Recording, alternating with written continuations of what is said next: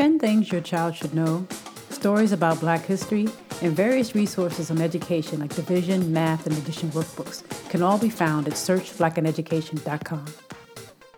So I want to say some more here about addition and to talk a little bit more about you know some patterns with addition and things you can do to help your child to kind of give you a flow for helping your child learn addition and some steps you can take that naturally take place from the time they're in preschool through elementary and first grade, third grade. They begin to go through these steps, and as a parent, you can think about it. And it starts off really in preschool when your child starts to learn how to count.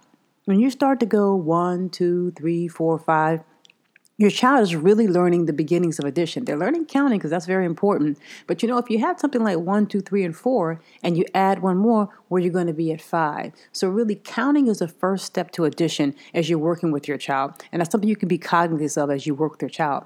Now, as they start to learn addition when they get in first grade and in kindergarten, they're going to start to learn addition facts up to five. And as they start to do that, they're going to start to learn more and more numbers and maybe addition facts where the sums go up to 20.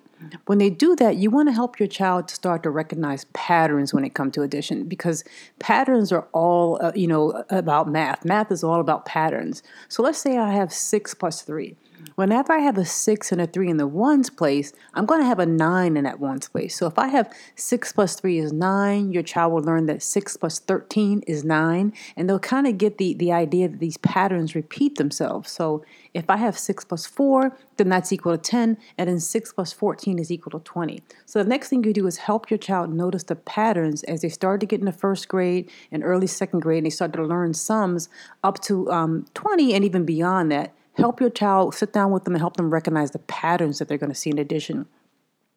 And then you also want to think about building fluency. Like, like how can I actually have my child make sure they know that 16 plus 2 is, is 18 right away. Well, there's nothing, you know, you can get around this but practice. You just can't get around the practice of it. You have to practice. So, working with addition worksheets when your child's in first and second grade, making sure they understand these things, making sure they can do 20 or 25 problems in two or three minutes and not have to stumble on too many of them. Then you're starting to know that they really know it. They're starting to build proficiency, right? You know, you can ask a child, and I've asked a child before, you know, tell me what your name is, and, and they, they may give you your, their name, but then you say, well, tell me what six plus four is. If they stumble with it, you say, hey, you really don't know it because you know your name right away. But when you start to get to know these addition facts or subtraction facts, you're stumbling a little bit and waiting.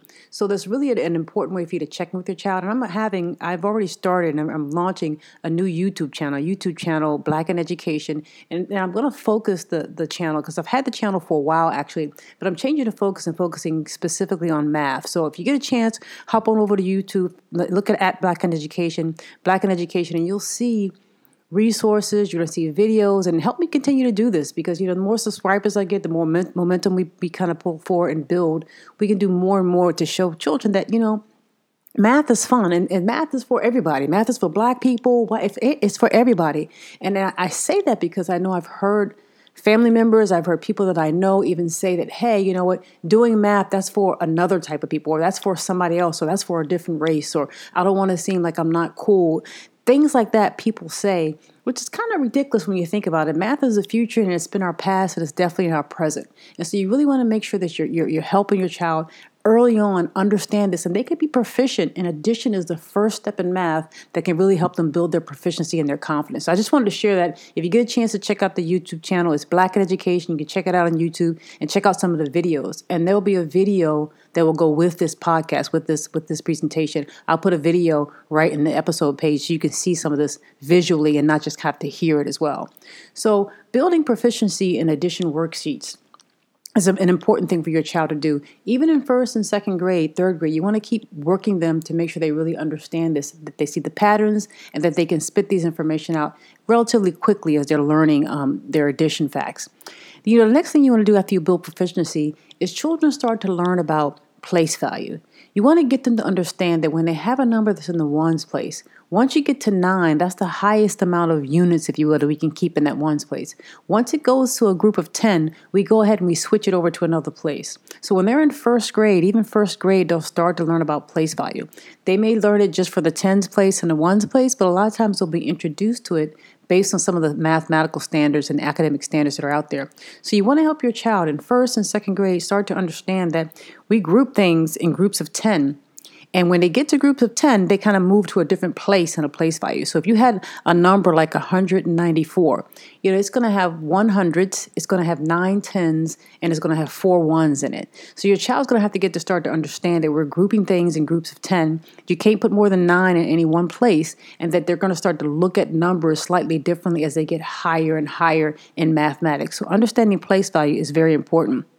So they're going to be able to do a, uh, you know, they're going to be able to do a problem like 109 plus 83. They're going to be able to do that, right? So they're going to have to understand that that 9 plus 3, once again, it's in the ones place, that's 12, and they got to carry 10 ones over to the next place. So they'll have end up having 1 plus 8, and 8 109 plus 83 equals 192. So they're going to start to understand that they're going to be carrying 10 over and over as they're moving from from right to left when they're working with problems and things of that nature. So it's really important to teach them. So even if they, they know a three digit number, they're going to eventually have to do something like 2,109 plus 343. They're going to have to figure out how to add that number because all we're doing, once you get the basics of addition down, once you know how to add, once you know how to understand place value, we're just going to start to do it in higher and higher numbers, especially if you recognize the patterns that you're going to be doing. That's why it's so important early on to help them understand that 9 plus 3 is 12 and 9 plus 13 is 22, that they get the patterns associated with mathematics. So as they start to do higher and higher numbers, you know, they've learned a lot of the basics of, of, addition just by those steps I just talked about.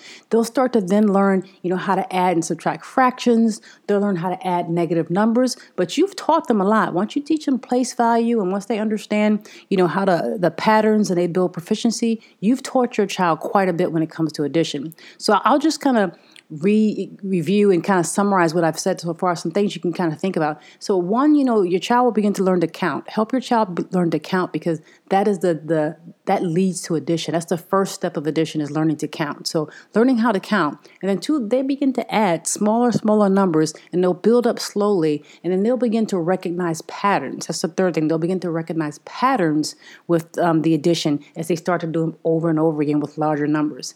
Then you want to build proficiency. Then, if you want to build proficiency in your child so they get to know this by heart and they're not just guessing, they really understand this, and that they're not using their fingers to count once they get into second and third grade. Some of these smaller and, and, and, and earlier addition and subtraction problems they should know off the top of their head. So they're building proficiency after they recognize patterns. Then you want them to recognize place value. Start to understand that place value, that we're grouping, we're taking groups of 10 and we're carrying them over to the next place value as we move higher and higher in numbers. And so they know how to carry over and they start to understand place value with what they're working with. And then they'll just start to apply this to larger and larger numbers in different situations like fractions. So I just wanted to share it with you. Hopefully that's helpful as you think through how to teach your child how to add. And as I mentioned, I'll have a video kind of explaining just what I just went through right on the episode page for this for this podcast. Have a great day. Talk to you soon.